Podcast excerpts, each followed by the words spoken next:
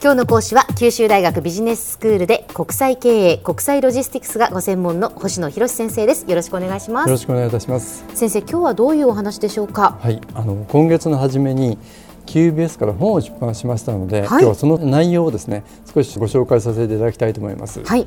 あのこの本ですけれども新たな事業価値の創造ビジネスを変革に導く10の視点というタイトルなんですね。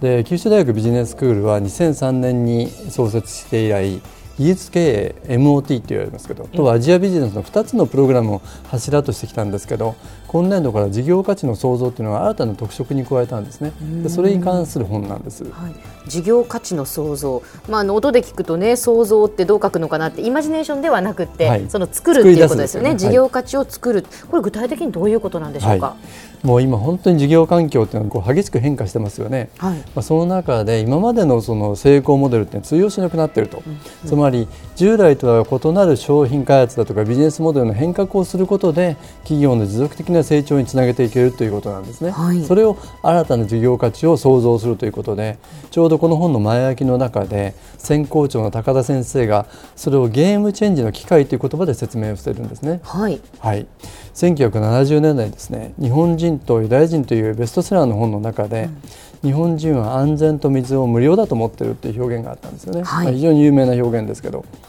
まあ、もはや安全はただでないということを私たちは十分こう認識させてますし、うん、以前こうただだったはずの水だとかお茶が今商品として私たち日常に購入してますよね。そうですね。そうするとなんか本当に何も変わらないのに実はいろんなものが商品になっていくということ。あるいはあの長距離の航空機なんですけど以前はですねその洋上を越えて飛んでいく長距離の航空機というのは4つのエンジンがあることって義務付けられてたんですよね。はい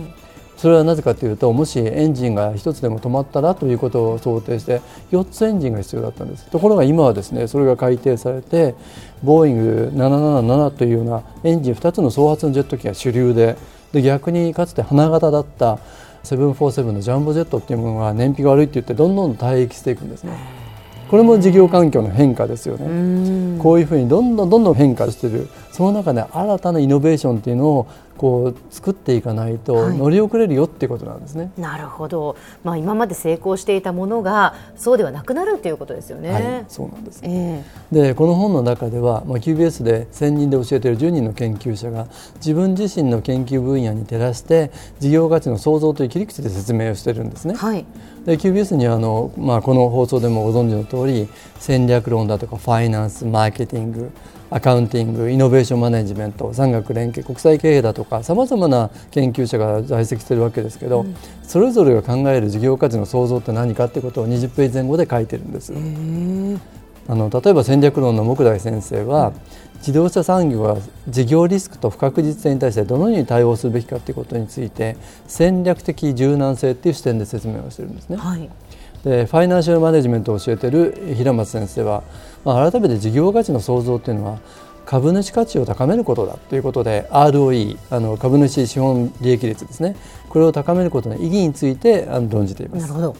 要はマーケティング担当の岩下先生は市場志向というまさにこの市場に向けてですねマーケティングの思想だとか発想を組織の中に浸透させていく。これに需要価値が高められるということを書いてるんですね、まあ、それぞれの先生がそれぞれの専門分野で、はい、その事業価値の創造について書いていらっしゃると、はい、星野先生はじゃあ国際経営の視点から書いていらっしゃるんですよね、はい、少子高齢化で、まあ、国内市場の成長ってもう見込めないわけですよね、でそうすると次のターゲットになってくるのはどこなのかっていう、まあ、今まで先進国だとか馴染みのあった東南アジアでは日本は成功してるんですけど、うん、開発途上国というのはなかなか今まで苦戦をしてきたんですね、うん、じゃあこの開発途上国に入っていくにはどういう参入方法が必要なのかっていうことをですね一つ一つこの説明をしてそれによって事業価値を創造するということを説明してます。まあ、QBS ではこういうこういろんな視点から事業価値を創造する人材をこれからじゃ育成していこうっていうことなんですね。はい、まさにその通りで、例えば今 QBS に来てですねあの新しいアイデアを持って自分で起業するっていう人もそうですけれども、うん、企業の中にいながら、まあ、新たな新規事業を起こすとか、まあ、それによって事業価値を高めるですね、まあ、そんなことをする人材を育成していくっていうことなんですよね。うんですからあの先ほども少しお話ししましたけれども以前からマネジメントと産業技術の知識を基盤としながら、まあ、変革をリードする人間を育成していくということなんですけど、はい、まあ、その人たちが九州を含むアジアで新たなこう事業価値を創造していくという、まあ、そんなビジネスプロフェッショナルを養成していくというのが私たちの今課された課題だというふうに考えています。でちょうどあのこの本の出版記念として、はい、今月の24日に私たち以前からやってるレクチャーシリーズっていうあの講演会なんですけどその今年の第1回としてこの講演会を予定してるんですね、はい、あの電気ビルにある競争館で7月24日の日曜日の午後1時からなんですけどこれ入場無料ですんで、今日のお話関心持っていただいた方あるいは九州大学ビジネススクールに関心を持たれた方はぜひご参加いただきたいと思います、はい、では先生今日のまとめをお願いします。はいえー、今日は QBS から今月初めに出版した新たな事業価値の創造ビジネスを変革に導く10の視点という書籍の紹介をさせていただきました。はいまあ、事業環境が急激に変化する中でですね、まあ、新たな事業に価値をこう創造するということはどういうことなのかということを10人の研究者が10章1人1章でこう説明しているんですね。この本自体は書店でも購入できますし先ほどお話したような24日に出版記念の講演会も開催されますのでぜひご関心のある方はホームページでご確認いただければなというふうに思っております。はい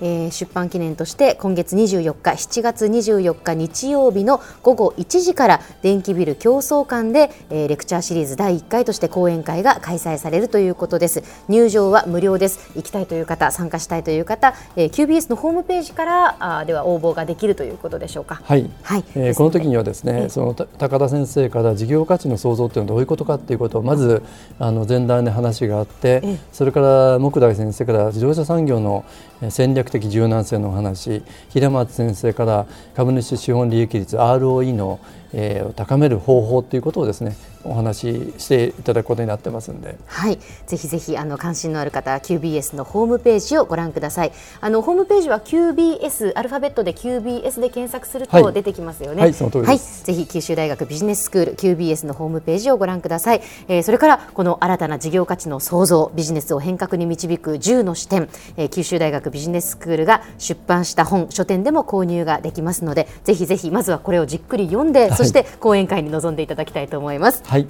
今日の講師は九州大学ビジネススクールで国際経営国際ロジスティクスがご専門の星野博先生でした。どうもありがとうございました。ありがとうございました。